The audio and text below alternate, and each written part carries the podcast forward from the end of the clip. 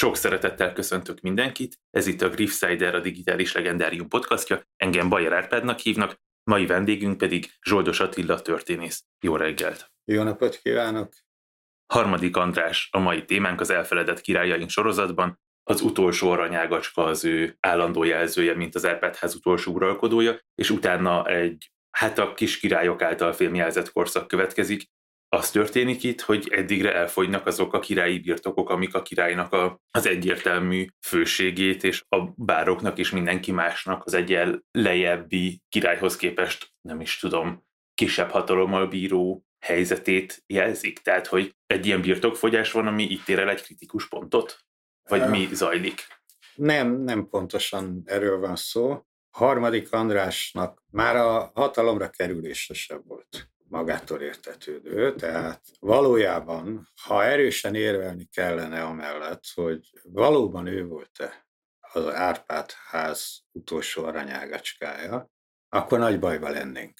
Tudnélik, egy olyan kérdésben kéne állást foglalnunk, amelyben nem tudunk, mégpedig azért nem, mert nincsenek megbízható információink második András harmadik utolsó feleségének, Beatrixnak a hálókamrájában történtekről. Na most ez így egy sikamlósnak ígérkező történetet vezet be, és hát valójában erről is van szó. Tudnilik, második András már erősen 60 fele járt, vagy már el is múlt, amikor úgy érezte, hogy egy újabb feleséget még képes maga mellé venni. Ez volt Esztei Beatrix, egy nem különösebben jelentős itáliai őrgrófnak a leánya, és amikor második András elhunyt 1235. szeptemberében, akkor Beatrix királyné éppen viselős volt. Igen ám, csak hogy második Andrásnak a felnőtt fiai, Béla herceg, a későbbi negyedik Béla király, és Kálmán herceg, az ő öccse, arra gyanakodtak, hogy a királyné egy házasságtörő kapcsolat gyümölcsét hordja a szíve alatt. Letartóztatták a, a királynét, aki csak kalandos körülmények között egy éppen akkoriban a magyar udvarban járó német követség segítségével tudott megszökni az országból. Gyermekét is már külföldön, német földön szülte meg, akinek az István nevet adta, ami nyilvánvaló egy ilyen programnév volt, tehát az akkor már a dinasztia ősének tekintett Szent Istvánra utalt ez a név. A magyar történetírás ezt az István herceget utószülött István néven tartja számon, főképpen azért, mert ugye apja halála után született, és az anya csecsemő gyermekével visszament Itáliába, utószülött István soha életében nem lépett magyar földre, bár nyilvánvalóan abban a hitben nevelték fel, hogy ő az Árpádház törvényes születésű tagja, de a magyar királyi udvarban a hivatalos felfogás, ha mondhatom ezt a modern kifejezést, mindvégig az volt, hogy ő egy fatyú.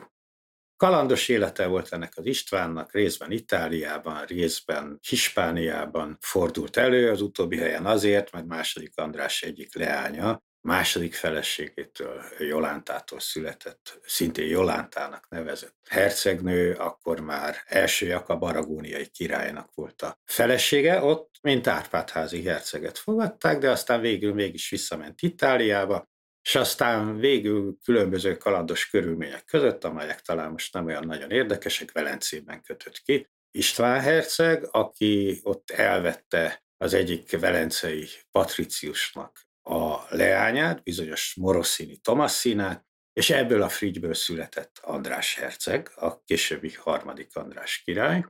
Egészen addig, amíg negyedik László magyar király, aki ugye 1272-től 90-ig volt az Árpádok trónján, gyermek hátrahagyása nélkül meg nem halt, 1290-ben, ugye az ismert körülmények között bizonyos kunok meggyilkolták, nem pontosan ismert körülmények és nem pontosan ismert okok miatt. Addig a magyar udvarban az volt a hivatalos álláspont, hogy valójában ez a velencei oldalága a dinasztiának, ez nem létezik, ez egy törvénytelen gyermeknek köszönheti a létét. Jó lehet, már korábban a magyar előkelők közül voltak olyanok, akik megpróbálták felléptetni, például éppen negyedik Lászlóval szemben trónkövetelőnekként ezt az András herceget. És aztán 1290-ben, amikor negyedik László meghalt, akkor nagyon sokan úgy gondolták, hogy az Árpádház kihalt. És sorra be is jelentkeztek mindazok, akik úgy gondolták, hogy hát akkor innentől kezdve az Árpádok trónja őket illeti meg. A legerőteljesebben ezt az álláspontot a nápolyi anzsuk képviselték, akik azon a jogon tartottak számot a, a magyar trónra, hogy negyedik László apjának, 5. István királynak a Mária nevű leánya Nápolyba ment férjhez, és a nápolyi uralkodónak volt a, a felesége, és úgy gondolták, hogy hát akkor most ezen a jogon Máriának és férjének Károlynak a, a gyermeke Martel Károly következik a magyar trónon.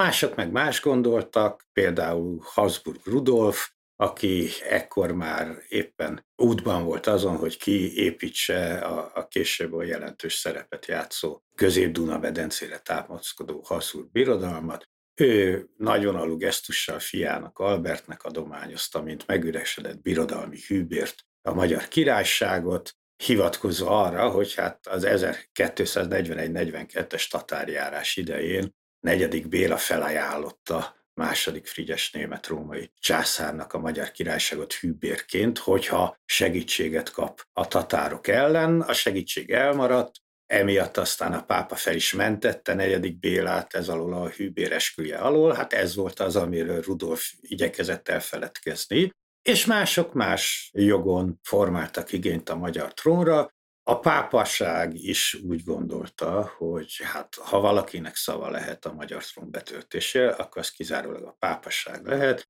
hiszen már 11. századtól kezdve a pápai udvarban az az álláspont alakult ki, hogy Szent István annak idején Szent Péternek, azaz a pápai hatalomnak ajánlotta fel a magyar királyságot. Jól lehet, ugye a magyar hagyomány éppen ellenkezőleg ott egy Máriának történő felajánlás szerepel, amiben értelemszerűen a pápaságnak semmiféle szerep nem juthat. Na, tehát kialakult egy borzasztóan zűrzavaros helyzet 1290 nyarára, és ebben a rendkívül kényes politikai helyzetben a Magyar Egyház akkori feje, egy Lodomér nevű esztergomi érsek, a kor egyik kulcsfigurája, megnyerte magának a kor magyar világi hatalmasságainak egy jelentős részét, és úgy döntöttek, hogy hát akkor ez a Velencei András herceg, ez mégiscsak törvényes születésű Árpádházi leszármazott, és neki kell a magyar királynak lenni, és ezzel el lehet hárulni mindenféle külső beavatkozást a magyar trón betöltésének kérdésében. Na most hát ez az a dilemma, amiben a történetírás nem tud megbízható támpontot adni, mert hogy egyikünk sem volt ott Beatrix szállókamrájában, és onnan nincsenek megbízható értesüléseink. Így aztán az, hogy harmadik András az utolsó aranyágacska volt-e, az gyakorlatilag leszűkíthető egy olyan profán és egyszerű kérdése, hogy negyedik Bélának hiszünk, vagy Lodomér Esztergomi érseknek hiszünk. Gyakorlati jelentősége nincs a kérdés megválaszolásának, hiszen 1290-ben ez már eldőlt ez a dolog, akkor úgy döntöttek, hogy harmadik András törvényes születésű Árpádházi herceg, és így kerülhetett ő 1290 nyarán, nem minden nehézség nélkül a magyar trónra. Így aztán tehát őt tartja a közfelfogás az utolsó Árpádházi királynak, lehetnek kétségeink ez ügyben, de ezek talán nem feltétlenül megalapozottak, mert egy idegen bekerülő királyné az mindig jó bűnbak lehet, tehát az, hogy negyedik Béla annak idején mit gondolt, annak a megalapozottsága az, az nem tekinthető magától értetődőnek. Egyébként is egy olyan helyzet volt 1235-ben, amikor a trónra kerül a negyedik Béla, mindent, ami apjához köthető volt, az ellen nagyon keményen és erős kézzel fellépett. Itt azért több jelölt is van a trónra, részben jelöltek, részben önjelöltek. Mik azok a szempontok, ami miatt mégis harmadik András kerül a trónra, neki már az apja nem lépett egyáltalán magyar földre, tehát hogy nagyon távoli az országtól. Nem tudom, hogy ez ebben a helyzetben előny vagy hátrány, de itt a fiági örökösödés az, ami meghatározó? Kitapintható-e bármi arról a rendszerről, hogy hogyan lesz az egyik király után valaki más az uralkodó Magyarországon. Itt egyértelműen a rendek azok, akik meghatározzák a következő uralkodó személyét? Nem, nem. Az Árpádkori Magyar Királyságban a trónöröklés rendje az valójában nem volt szabályozott. Egyetlen olyan határozott elképzelés, ha úgy tetszik, törvény ismerhető fel, amely viszont működött, az azt tudnélik, hogy Árpád dinasztiájából kell származnia a következő uralkodónak. Lehetőség szerint természetesen fiágon, hiszen a középkor, legalábbis a, a magyar középkor még csak nem is kacérkodott a női egyenjogúság gondolatával, tehát a fiági leszármazás volt az, amit valójában számon tartottak. Ugyanakkor megfigyelhető az, hogy hogyha, ha semmilyen más lehetőség nem volt, akkor a, a nőjági örökösöket is figyelembe vették, és végképp nem akarták, hogy egy olyan hatalom, mint a pápaság döntsön ez ügyben. Na most Andrást azért ismerték Magyarországon, ugye említettem, hogy meg is fordult ő apjával ellentétben, megfordult Magyarországon nagyon rövid időszakokig, amikor megpróbálták őt negyedik László ellenében kijátszani trónkövetelőként, tehát számon tartották, tudták, hogy létezik, Ugyanakkor annak a két csoportnak, amelynek egy alkalmi koalíciója végül úgy döntött 1990 nyarán, hogy legyen ő a király, valószínűleg más-más elképzeléseket és várakozásokat fűztek a herceg személyéhez. Lodomér és Köre egy olyan fogpapi csoport volt, amely erősen megszenvedte már azt a politikai helyzetet, ami eddigre Magyarországon kialakult. Itt valóban már beszélhetünk arról, hogy oligarchikus magánhatalmak alakultak ki a Magyar Királyság területén. Ugye ez az, amit a, a régebbi történetírás kiskirályoknak nevezett, vagy tartományuraknak, helyesebb talán oligarcháknak mondani. E-, ezek olyan nagyhatalmú előkelők voltak, akik gyakorlatilag elérték azt, hogy az ország kisebb-nagyobb területein kizárólag az ő uralmuk érvényesüljön.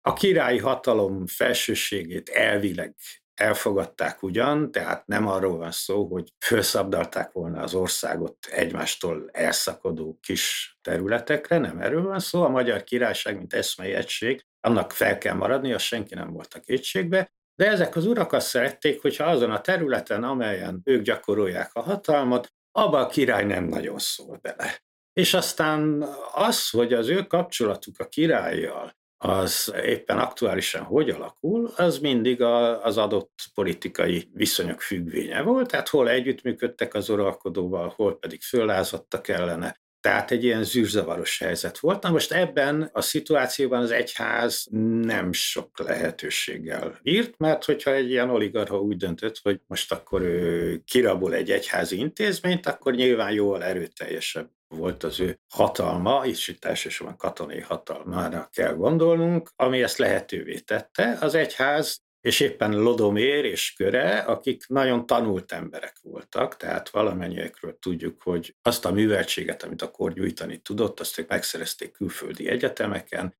ismertek olyan a kor Nyugat-Európájában már felfeltűnő hatalmi berendezkedéseket, amik lehetőséget nyújtottak elvileg ezeknek a oligarchikus makáhatalmaknak a háttérbeszorítására, ezt mondjuk nevezük nagyvonalú leegyszerűsítéssel egyfajta ilyen korai rendiségnek, vagy a rendi berendezkedésnek, és ők azt várták Andrástól, hogy ezt a fajta politiká irányába lehet őt majd terelni, és akkor így lehet valamiféle politikai konszolidációt elérni az országban. Az oligarchák viszont, mert hogy azok voltak a nagyurak, akik Lodomér érvelését elfogadták, ők meg azt gondolták, hogy hát jön egy idegenből egy uralkodó, aki éppen megfelel egy ilyen báb uralkodónak, aki majd békén hagyja őket, esetleg még tovább gyarapítja az ő hatalmukat, és ennek megfelelően tulajdonképpen éppen megfelelő lesz, sokkal megfelelőbb, mint mondjuk egy hatalma teljében lévő Anzsú uralkodó, aki Nápolyból bármikor kaphat olyan akár katonai támogatást is, ami az ő kis szemétdombjukon a kakas voltukat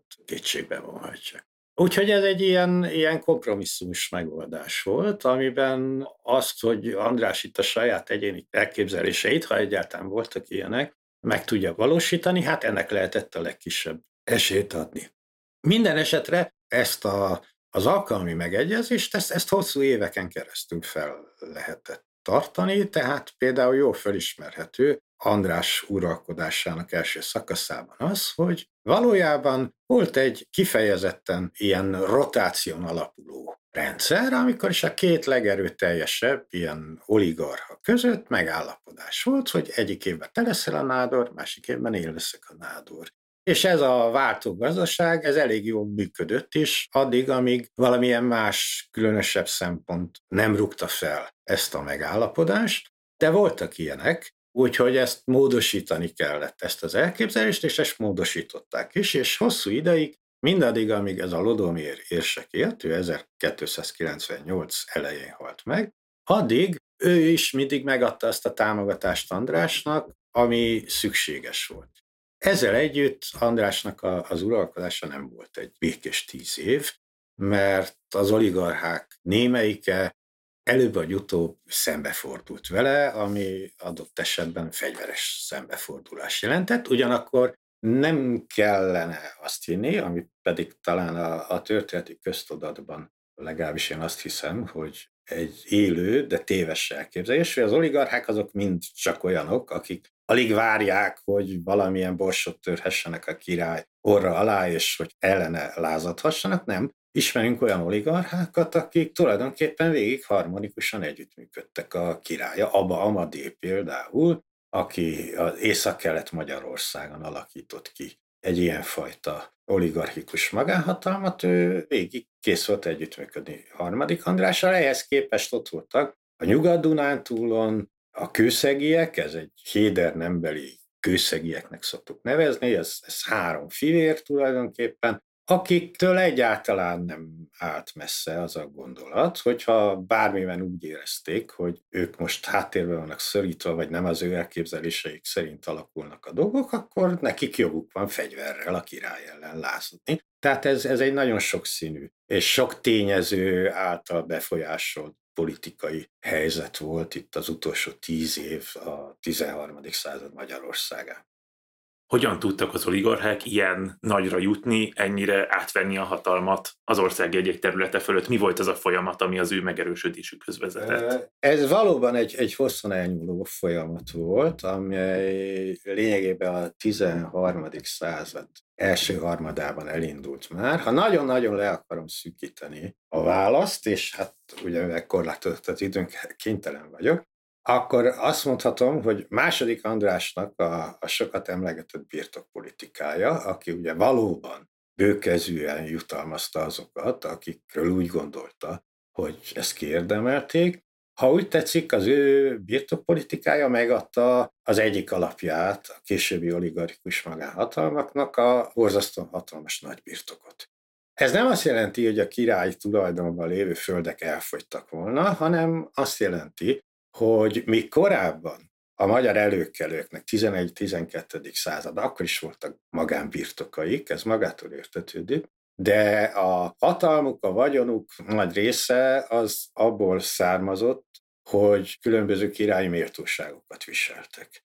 Második András és egyébként utódai, negyedik Béla nem adott kevesebb birtokot, mint második András, csak vele kapcsolatban ezt nem szoktuk emlegetni, meg ötödik István, meg negyedik László, tehát a folyamatosan folytatódó királyi birtokadományok megadták azt a nagy birtokot némely előkelőnek, amely már nagyobb szerepet játszott az ő hatalmú gazdasági megalapozásában, mint az adott esetben egy királyi méltóságnak a viselése. Aztán itt van a tatárjárás, ahol negyedik Bélában ugye az a benyomás alakult ki a tatárjárás tanúságainak levonásakor, hogy hát a korban modernnek számító kővárak építése nyújthat védelmet egy újra Magyarország ellen támadó tatár támadás esetében. Ez tulajdonképpen annyiban egy téves gondolat volt, hogy a tatárok tudtak várakat ostromolni, erről Közép-Ázsiából rengeteg tanulságos példával szolgálhatunk. Magyarországon azért tudtak a, a megerősített helyek meg a kővárok a siker nagyobb reményével felvenni a harcot az ostromú tatárokkal, mert itt a tatárok nem egy módszeres hadjáratot vezettek az ország elfoglalása érdekében, hanem a fő céljuk lényegében negyedik Bélának, tehát a királynak a kézrekerítése volt. Tehát ez, ez voltak éppen egy, egy optikai csalódás volt, mindazonáltal tény és való, hogy a 13. század utolsó 50 éveben rengeteg kővár épült az országban, és hamar kiderült, hogy ezek a kővárak, ezek nem elsősorban az ország védelmére alkalmasak, nem is valamiféle ilyen végvári rendszer alakult ki, mint azt gyakran képzelik a korszakban kevésbé tájékozottak, hanem kiki a saját magánbirtokán épített valami várat, ami adott esetben, ha nagyon szorult a kapca, akkor a, a végső mencsvár lehetett,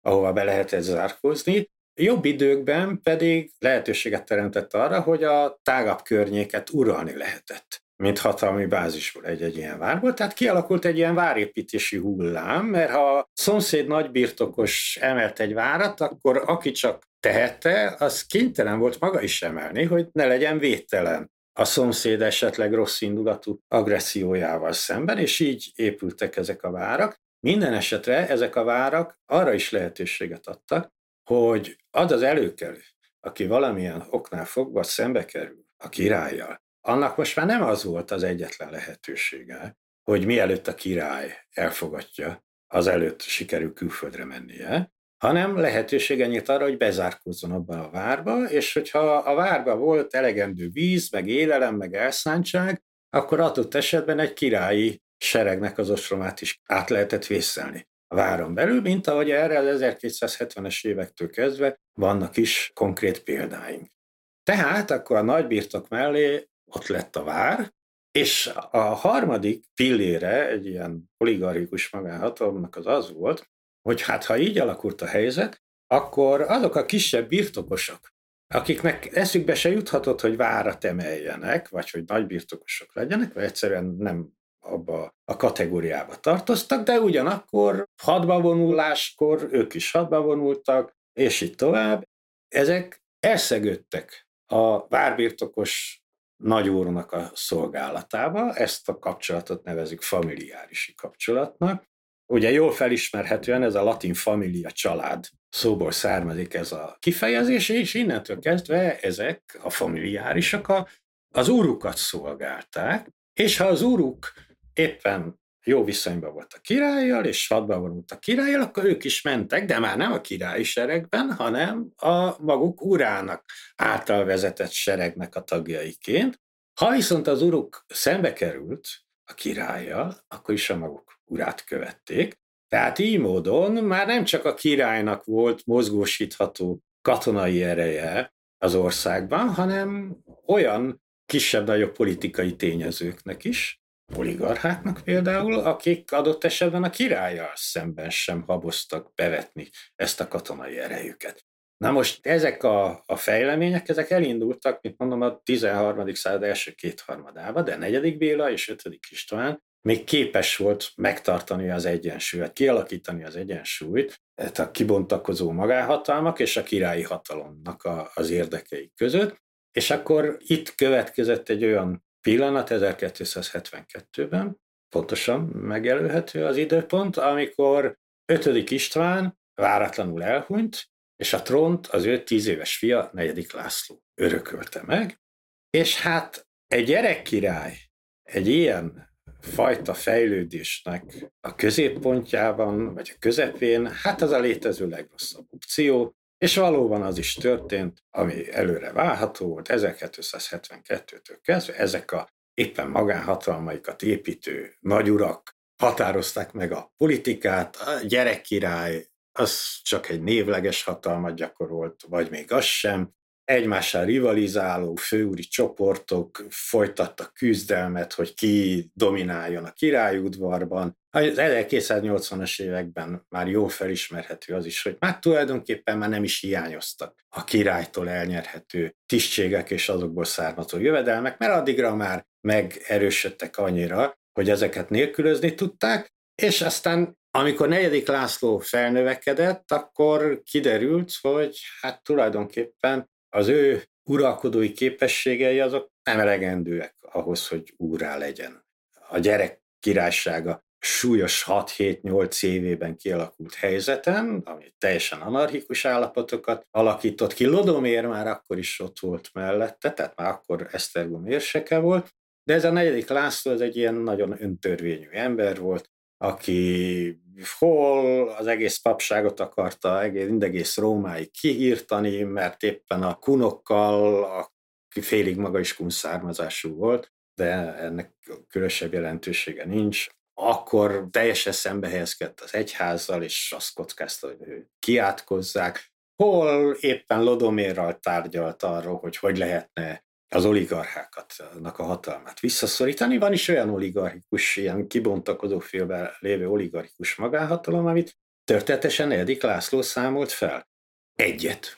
De volt helyette 5-6 más, úgyhogy negyedik László uralma az végül egy ilyen teljes anarchiába fordult, amikor jószerével már senki nem engedelmeskedett a királynak, és itt jön a képbe András Herceg, amikor negyedik Lászlót végül megölik, akkor talán egy ilyen újrakezdéshez nyújtott lehetőséget harmadik András személye, de mint mondtam, mindenki más-más elvárás táplálta királya szemben, és ebben a helyzetben kellett harmadik Andrásnak boldogulnia, és voltak éppen hát tíz éven keresztül el is boldogult. Tehát ennyiben valóban ő joggal kerül be ennek a, a műsorfolyamnak a, a válogatásába, mert azért azt kell itt végig gondolni, hogy jön valaki, aki nem nőtt bele ezekbe a sajátos magyar 13. századi viszonyokba, hanem idegenből érkezik, ez neki egy teljesen idegen világ, nem nagyon ismerik ki magát,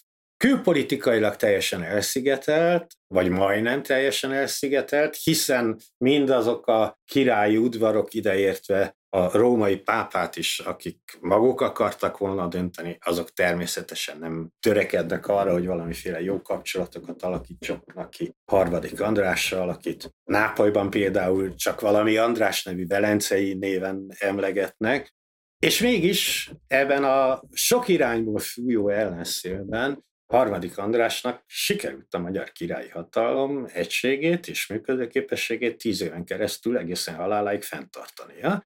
Ez azért valóban tekinthető egy olyan teljesítménynek, ami, ami nagyobb méltánylást érdemelne a történeti emlékezet részéről. Ilyen ellenszélben is, ilyen nehéz helyzetben milyen eszközei voltak harmadik Andrásnak arra, hogy megszilárdítsa a királyi hatalmat, mert lényegében, ha jól értem, erről van szó, mint hát fő cél, vagy mint kiindulási pont arra, hogy aztán bármi más lehessen kezdeni, mint uralkodó.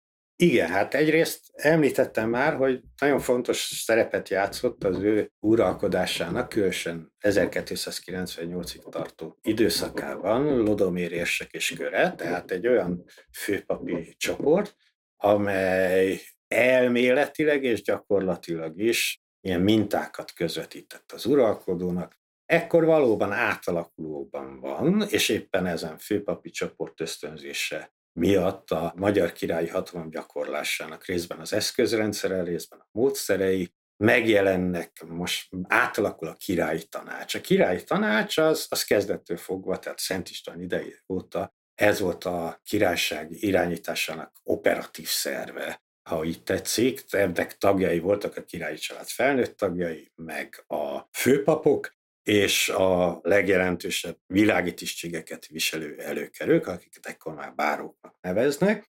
Ez volt az a testület, amely tanácsaival segítette a királyt a kormányzás nehéz munkájában, illetve végrehajtotta a királyi tanácsban hozott döntéseket.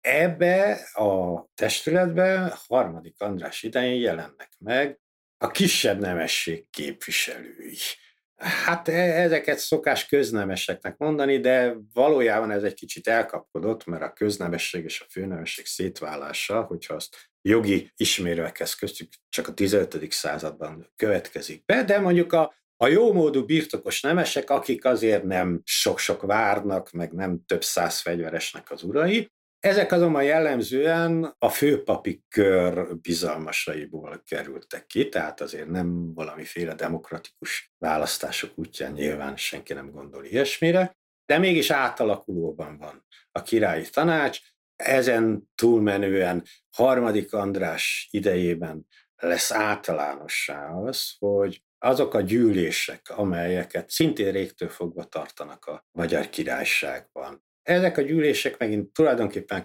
tanács ülései, amelyet esetleg kibővítenek olyan előkelőkkel, akik tekintélyesek, csak éppen most nem viselnek valamilyen tisztséget, Olykor pedig még nagyobb számban, tehát ezek a kisebb nemesek képviselői is részt vesznek, mert éppen egy olyan alkalom van. Hadba vonulás előtt tartanak, már a királyi sereg összegyűlt, és ha már összegyűltünk, akkor néhány dolgot el is intézünk, vagy fordítva, mikor már a hadjárat véget ért, de még együtt vagyunk, akkor tartunk ilyen gyűléseket. Ilyenek voltak már az 1270-es évektől kezdve, tehát negyedik László uralkodása alatt ezek már megjelennek a Magyar Királyság intézményrendszerében, de harmadik András idején rendszeresen megtartják őket. És Bocsánat, ezek milyen kapcsolatban vannak az országgyűlésekkel, vagy azzal, amit országgyűlésnek Ezek a közvetlen előzmények uh-huh. ennek a, az országgyűlésnek. Ez alakul majd át a 15. században abba a késő középkori országgyűlésre, amit már joggal nevezhetünk országgyűlésnek. Van is egy ilyen finom megkülönböztetés a történetíráson belül,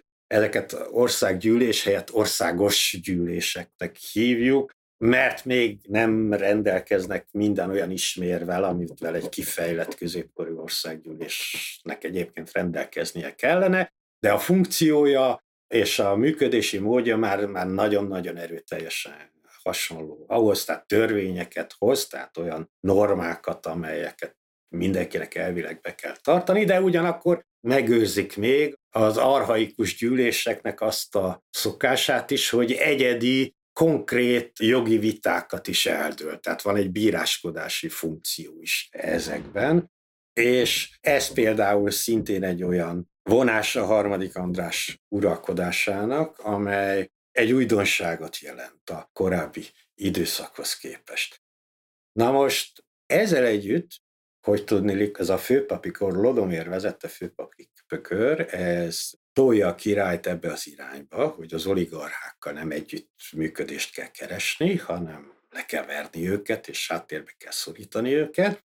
Hát ez egy kis ilyen illuzóri utopikus elképzelés, mert hát ez hatalom is kellene, adott esetben konkrét katonai hatalom, ami a királynak nem mindig áll rendelkezésére. Tudunk olyan fél évet, amikor harmadik András király az egyik közszegi fogságában van, mert úgy alakultak a dolgok, aztán kiszabadult persze, de mégis azért ez látható, hogy pusztán a királyság intézményrendszerének átalakításával nem lehet itt ezeket az oligarchákat leverni, vagy háttérbe szorítani, és aztán, amikor 1298-ban meghalt a lodomérések, akkor jól láthatóan fel is lazul a hazai főpapság, vagy püspöki kar és a király közötti addig rendkívül szoros szövetség. A harmadik András úgy utakat keres, jól láthatóan. Ennek jeleként nagyobb hangsúlyt kap a korábbi évekhez képest a királynak az a törekvése, hogy hát azokkal az oligarchákkal, akikkel egyáltalán szóba jöhet az, hogy meg lehet velük egyezni, azokkal meg kell egyezni.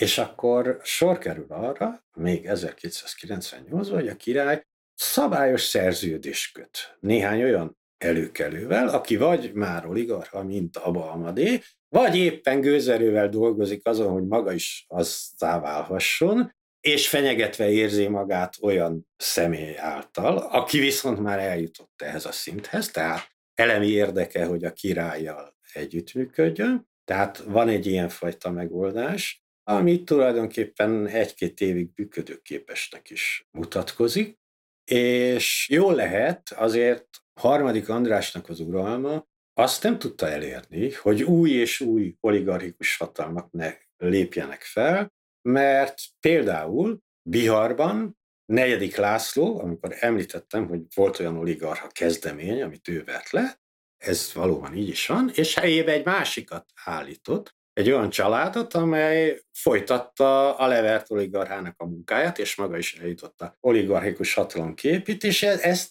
harmadik András képes volt maga is megakadályozni, de csak annyiban, hogy ennek a az új oligarcha családnak a hatalmát visszaszorította a Tiszántúra, és egy másikat állított helyébe Erdélybe. Ugye ez az a Kán László, aki a 14. század elején egy, egy jelentős figura, ő mindvégig együttműködött harmadik Andrással, de attól még kiépítette a maga oligarchikus hatalmát Erdélyben, amivel aztán majd harmadik András utódainak lesznek problémái.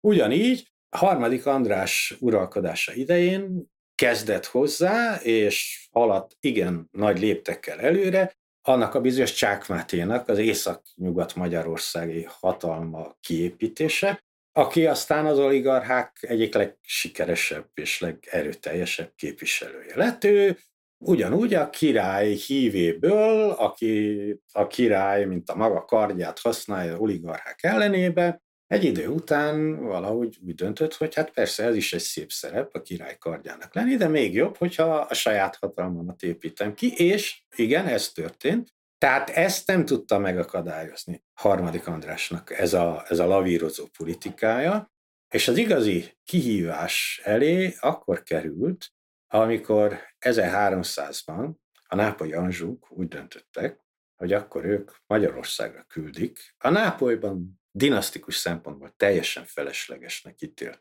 tagját a dinasztiának, egy Károly, vagy ismerte devén Károly Robert nevezetű, akkor tízegy néhány éves fiatal embert, gyakorlatilag azt történt, hogy felültették hajóra, arra van, Magyarország, menjél fiam, foglald el, ha tudod, az a te atyai rögséget.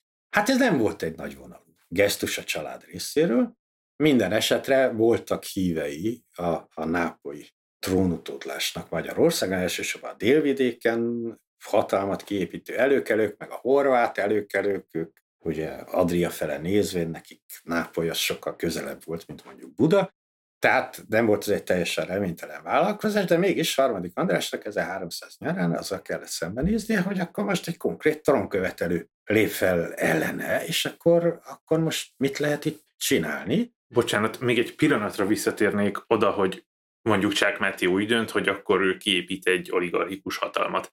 Ez mit jelent, amikor ő így dönt, akkor ő mit csinál? Tehát a királytól kapja a birtokokat, ha jól sejtem, illetve vagy kap a királytól, vagy a sajátjaival tud gazdálkodni, hogy tud még esetleg birtokhoz jutni, vagy miben merül ez ki, hogy oligarchikus hatalmat épít ki? Igen, igen, hát pont az ő hatalma kiépítésének kezdetében viszonylag tájékozottak. Ők rendkívül változatos eszközöket alkalmaz. Egyrészt ott Észak-Nyugat-Magyarországon vannak neki örökölt családi birtokai.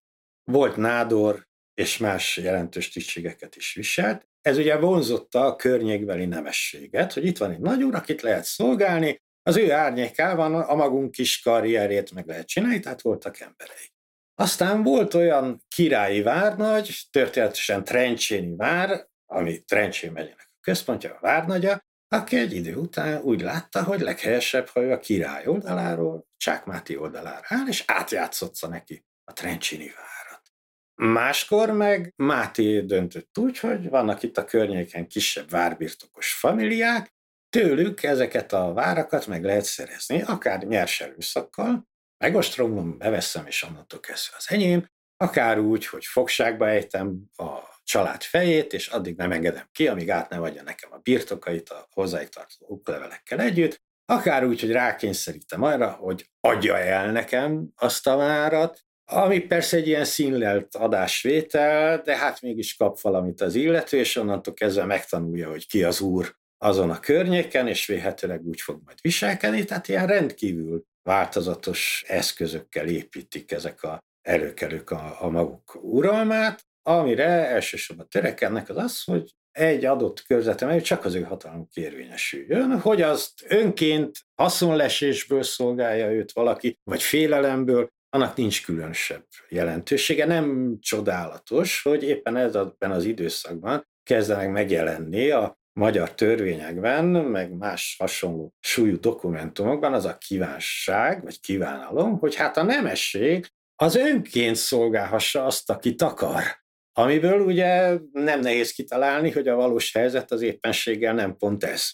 Tehát egy ilyenfajta lehetőségei vannak a, a, az oligarcháknak a hatalom építéshez. Más kérdés az, hogy talán azért nagyobb számban lehettek olyanok, akik, akik valóban önként szolgálták, mert úgy látták, hogy a királyi hatalom hanyatlóban van, megvédeni nem tudja őket, ezzel szemben itt van a felemelkedő hatalom, ahol hozzá lehet jutni kisebb-nagyobb tisztségekkel, mert ugye minél több vára van ennek egy, egy oligarchának, hát ő csak egyben lehet, de a többibe is szüksége van. Megbízható várnagyra, akire rábízhatja azt, a birtokai szanaszét vannak az országban, oda is kell egy jószág, igazgató nevezük így, modern szóval, akiben meg lehet bízni, tehát valamiféle karrier lehetőséget nyújtott a környékbeli kisebb nemességnek egy-egy oligarcha, és ezért tudott ez ilyen hatékony lenni, és védelmet is tudott nyújtani mondjuk a szomszéd oligarchával szemben, ellentétben a királyi hatalommal, amely meg nem tudott.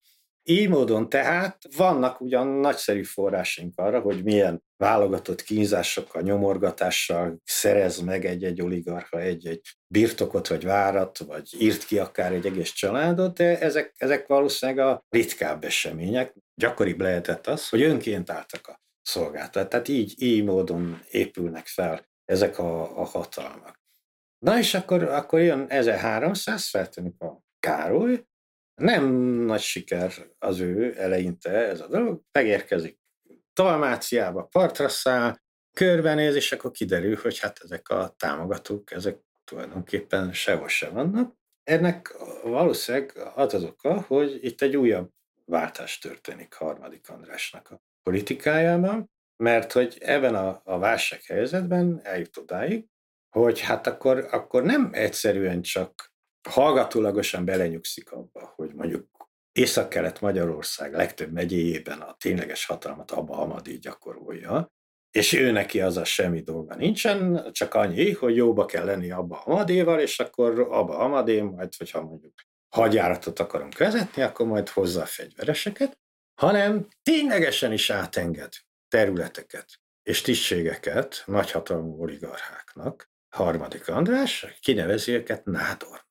Tehát így a, a nádori hatalmat, ezt így fölbontja, és ezért van az, hogy amikor Károly 1301-ben megkoronázzák a harmadik András halála után, akkor egyszer szétnéz az országba, és sok ember van, aki nádornak címezi magát. Ez ugye egy ilyen sajátos jellegzetessége ennek a 11. század első évtizedének, hogy egy sok ember. Csákmáté is nádornak mondja magát, Abba Abadé is nádornak mondja magát, még más kisebb emberek is. Köszeg Iván is nádornak mondja magát, az öccse Köszegi Henrik Szlavonhe bánnak mondja magát, Kán László Erdély Vajdának mondja magát, és ennek ez az oka, hogy András akkor úgy döntött, hogy akkor most olyan helyzetet kell, vagy úgy tudja maga mellé állítani egy trónkövetelő fenyegetésével veszélyessé vált helyzetbe ezeket az előkelőket, hogy ténylegesen is átengedi nekik azt a területet. Hát a király persze ő maradt, tehát ez nem az ország felosztása, de elismeri őket ténylegesen azon terület urának. Addig ez nem volt, addig a, a hatalmat elvileg azért gyakorolták, mert ők voltak a kinevezett királyi tisztségviselők azon a területen, de most már ez egy, ez egy jóval erőteljesebb formában jelentkezik, és ez az, amit nem tudunk, hogy ebből mi lett volna. Mert ez ugye 1300 nyara, és aztán 1301 január 14-én harmadik András meghal. És nem tudjuk, hogy mi lett volna ennek a kifutása, nem tudjuk, hogy mihez lehetett volna kezdeni a nápolyi trónkövetelővel, nem tudjuk, hogy hogy működött volna a királyi hatalom az ilyen legalizált oligarchikus hatalmak árnyékában, vagy egy kicsit fölöttük, hogy ez az ország teljes szétesésével járt volna, ami ugye Lengyelországban, vagy Németországban megtörtént, vagy éppen ellenkezőleg. Tehát ezt mind nem, nem tudjuk fölmenni, egyszerűen azért, mert, mert harmadik András előbb meghalt. Nem tudjuk, hogy hogyan és miért. Ugye persze, ha egy király nagy hirtelen elhuny, akkor ugye fölmerül a mérgezésnek a kérdése, a harmadik Andrással kapcsolatban is fölmerül. De hát ugye tudni való, hogy egyfelől a középkori krónikások legkedveltebb búvár híre az, hogy megmérgezték azt, aki hirtelen meghalt, egy kevésbé ismert epizódban, második András Szentföldi hadjáratáról is van egy olyan hírünk, hogy ott megpróbálták őt megmérgezni.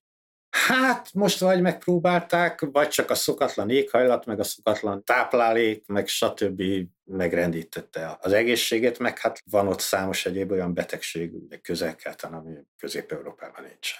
Harmadik András esetében sem lehet kijelenteni azt, hogy itt valóban megmérgezték, nem is nagyon valószínű. Gondoljunk bele abba, hogy a, az európai középkor nem ismerte egy olyan ma már könnyedén kezelhető korságot, mint a vakbélgyulladás. Vakbélgyulladás pont ugyanazokkal a tünetekkel jár, ha nem kezelik, mint egy mérgezés, erőteljes alhasi fájdalmak, és aztán, ha perforálódik, akkor súlyos gyötrelmek között meghal a szerencsétlen.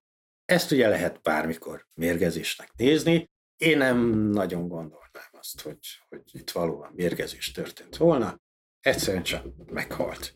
És hát ezzel akkor újra kezdődik az a történet, ami elindult már 1290-ben, újra bejelentkeznek a trónkövetelők, az Anzsuk, nápolyi Anzsuk képviselője már itt van az országban, villámgyorsan megkoronáztatja magát teljesen szabálytalan módon, mert ekkor viszont már, már harmadik órás idején már működik az, már erre nagyon jó forrásaink vannak, hogy három feltételnek kell megfelelnie egy szabályos magyar királykoronázásnak, a koronázást Esztergom érsekének kell végrehajtania, de nem saját székesegyházában, hanem a Fehérvári prépostságnak a bazilikájában, és azzal a ékszerrel, amit ről a közvélekedés azt tartja, hogy a Szent Istvánnak a koronája. Na most ezt a hármat nem sikerült Károlynak, ugye csak harmadjára, 1310-re teljesítenie, másoknak meg szintén nem, ugye ekkor jön a cseh Vencelnek a, a fia, szintén Vencel, Magyarországon Lászlónak hívják, aztán jön a Bajor Otto, ő is király akar lenni, a pápasság is magának tartja fenn a jogot, de ők most történetesen az Anzsú trónkövetelőt támogatják, és itt tovább, tehát kialakul ugyanaz az űrzavar, mint ami 1290 nyarán kialakult, csak sokkal tovább tart. Sokkal tovább tart, és a hozadéka viszont az, hogy ez a Károly, ő viszont el tudta érni azt, amivel a késő Árpádkor királyai nem boldogultak, ő egy olyan jó negyed évszázadot áldozott arra az életéből, hogy helyreállítsa a magyar királyi hatalom kizárólagosságát az országban. Leverte ezeket az oligarchákat, és újra magától értetődő, hogy itt a, egyedül a király dönt, és egyedül a királynak van hatalma, tehát helyreállítja az árpádkori politikai ideológiának azt a leghangsúlyosabb elemét, hogy tudni a saját birtokán túlterjedő hatalma csak annak van, akinek a király ad a magáéból. Mert egyébként minden hatalom a királyé. Ezért volt Károly egy nagyon sikeres uralkodó. Na most van még valami, ami harmadik András történetéhez hozzátartozik, tehát nem csak az ő születésének a, a története ilyen bulvárízű, ha úgy tetszik, hanem a utóéletében is van ilyen. Tudnélik, idővel felmerültek olyan elképzelések, már késő középkorban, aztán korolykorban, 18-19. században is, hogy hát tulajdonképpen ez a velencei ága a dinasztiának, ez valójában nem halt ki, hiszen vannak olyan francia előkelő családok, amelyek utószülött Istvántól, vagy éppen magától harmadik Andrástól származnak le, és így tulajdonképpen az Árpádok nem is haltak ki. És 19. században még dokumentumokat is bemutattak ezzel kapcsolatban, csak hát azok nyilvánvaló hamisítványok, tehát olyanokat kellene gondolnunk, ha elfogadjuk ezeket a dokumentumokat hitelesnek, hogy a 15 éves harmadik András már háromszoros nagyapa volt. Ez azért úgy nem látszik nagyon valószínűnek, tehát ezek ilyen teljesen hitelt nem érdemlő elképzelések, de mégis vannak ilyen különös, különös történetek a dinasztia életében. Például a harmadik Andrásnak nem csak 1300-ban kellett szembenézni egy trónkövetelővel, Károlya, hanem 1290-ben is feltűnt egy ismeretlen, aki negyedik László András nevű öccsének mondta magát. Na most negyedik Lászlónak tényleg volt egy András nevű öccse, csak ő 1278-ban meghalt. Ágyban és párnák közt, tehát semmiféle kriminalisztikai háttere nincsen a dolognak, és akkor jön egy ismeretlen, és azt állítja, hogy ő negyedik László öccse, ővé a korona, Lengyelországba is elmegy, ahol negyedik Bélának egy lánya ott él, már özvegy hercegnéként Apáca Kolostorba visszavonul, és ő felismeri őt, azonosítja. Természetesen, mint a, a Z kategóriás kalandfilmekben egy, egy különös anyai egy a háton, az adja a döntő bizonyságot, de aztán harmadik András emberei elfogják ezt az illetőt, belefolytják egy folyóba, és így megoldódik ez a probléma. Nem tudjuk, ki volt ez, véhetőleg egy kalandor, és nem tudjuk, hogy a hercegnő miért gondolta felismerhetőnek. És még 1317-ből van egy olyan levélváltásról ismeretünk, amit a nápolyi király és a majorkai király vált egymás. A majorkai király elfogott egy, egy illetőt, aki ugyanezt állította magáról, hogy ő András Herceg, negyedik Lászlónak a testvére. És kérte ezt a nápolyi királyt, hogy most akkor mi legyen? Hát az azt tanácsolta, hogy tartsd fogságban, és mert hogy az András Herceg már réges-régen meghalt, és nem tudjuk ki ez az illető. És egyáltalán hogy jut eszébe valakinek a nyugat-mediterráneumban, hogy Árpádházi hercegnek adja ki magát? Ez azért nem magától értetődő dolog. Na most itt, itt nekem van egy, egy fixa ideám, vagy egy kedves elképzelésem, amit természetesen nem tudok bizonyítani, de, de megkímél attól, hogy szembenézzek ettől az előbb feltett kérdéssel, hogy tudik, hogy jut eszébe valakinek ez 317-ben nyugat-mediterráneumban. És az a helyzet, hogy utószülött Istvánnak, tehát harmadik András apjának felmaradt a, a végrendelete. És ebben a végrendeletben említést tesz két természetes fiáról, ami ugye az annyit jelent, ez a kifejezés, hogy hát házassági kapcsolaton kívül született fiáról, akiknek a sorsáról a későbbiekben semmit nem tudunk. Ekkor először is utoljára szerepelnek a hiteles dokumentumokban, Hát talán ezek egyike lehetett az, aki ekkor úgy döntött, hogy ő, ő most megpróbálkozik ezzel. De ha nem ő, hát akkor végképp nem tudunk rá választ adni. Ez sem, hogy a kettő között valami kapcsolat van, azt se tudjuk bizonyítani, de egyébként viszont teljesen tanástalanok vagyunk. Minden esetre tehát így módon harmadik András még halála után is formálja kicsit a dinasztia történetét, és aztán végül eljutunk odáig, ami a késő középkorban teszi őt némiképp ilyen elfeledett királyá, hogy egy idő után az Anzsú körében tehát az Anzsú Magyarországon kialakul az a felfogás, hogy harmadik András tulajdonképpen nem volt törvényes uralkodója a magyar királyságnak, mert hát már 1990-ben Károly apjának, Martel Károlynak kellett volna örökölni a trónt, és ezért például az ő oklevelei, azokat nem kell megtartani, csak akkor, hogyha Károly utóbb, az Anzsú Károly utóbb megerősítette ezeket, és ez van például Verbőci hármas könyvében is, ami, mint tudjuk, nagyon sokáig befolyásolta a magyar történeti gondolkodást. Úgyhogy így aztán ez a szegény András, aki itt tíz éven keresztül mégiscsak helytált, erejéhez és lehetőségeihez értem megítélésem szerint jó eredménye, ő így kikopóban volt a történeti emlékezetben, és kizárólag ez, a, ez az utolsó Árpádházi király címkéje ragadt meg rajta, pedig az ő uralkodásának története az, az egy sokkal összetettebb és, és figyelembe inkább méltó dolgokat is tartalmazó része a magyar történelemnek. Kedves hallgató, köszönjük, hogy eljutottál idáig. A digitális legendáriumot megtalálod YouTube-on, valamint Facebookon, ha pedig valamelyik podcast megosztón hallgatsz minket, akkor kérlek, hogy értékeld az adást, hogy minél többekhez eljussunk.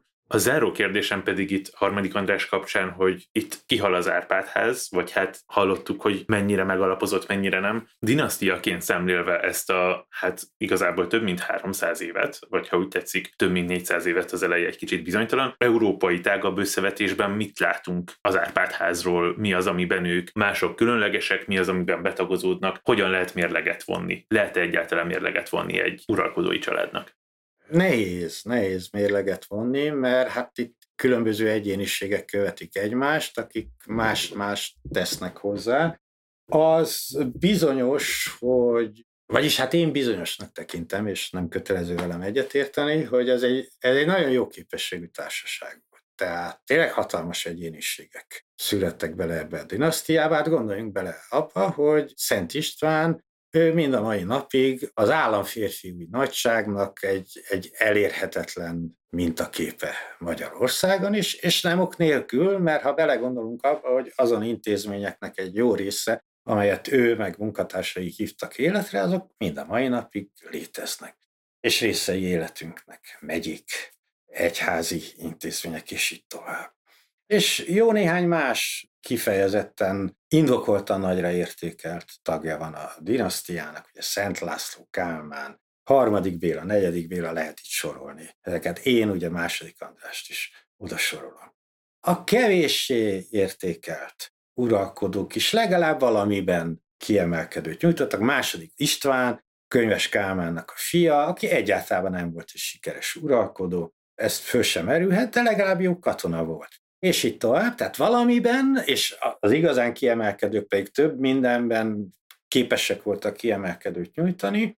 Szembetűnő vonása a dinasztiának, hogy bár egyáltalán nem volt ritkasság a dinasztia történetében, hogy apa és fia, testvér a testvérrel, unokatestvér az unokatestvérrel adott esetben véres háborút vívjon az uralomért, de azért nem nagyon írtották egymást. Tehát nagyon ritka az, hogy az árpádok körében egy, egy uralkodót megöljenek. Csak azért, mert tudon, és ugyanígy a, a dinasztikus szempontból, ha úgy tetszik, felesleges gyermekeket se volt szokás elrekkenteni kolostorba, és így tovább, hanem, hanem volt egyfajta ilyen felfogás, én legalábbis úgy látom, hogy azért csak legyen mindig Árpádházi tag, élő, aztán ha probléma támad, akkor majd ők megvívnak egymással, és akkor majd az erősebb lesz a, a hatalmon, és az pont jó lesz, és valójában még ez egy olyan dolog, ami talán említést érdemel a kérdéssel kapcsolatban, hogy és ezek a dinasztikus belháborúk, ezeket, ezeket végig is vitték az Árpádok. Tehát ezekből mindig van egy győztes, aki onnantól kezdve az egész királyságnak az ura, és ez akadályozta meg, hogy az Árpádkori Magyar Királyság ne jusson mondjuk Lengyelországnak a sorsára, ahol ott is egy, egy erőteljes, egységes lengyel állam kezdett kiépülni, és akkor nagy hirtelen a dinasztia oldalágai fölosztották egymás között a területeket, és akkor lett az, ami, ami lett, hogy néhány száz év múlva sikerült csak jó képességű lengyel uralkodóknak újra egyesíteni Lengyelországot.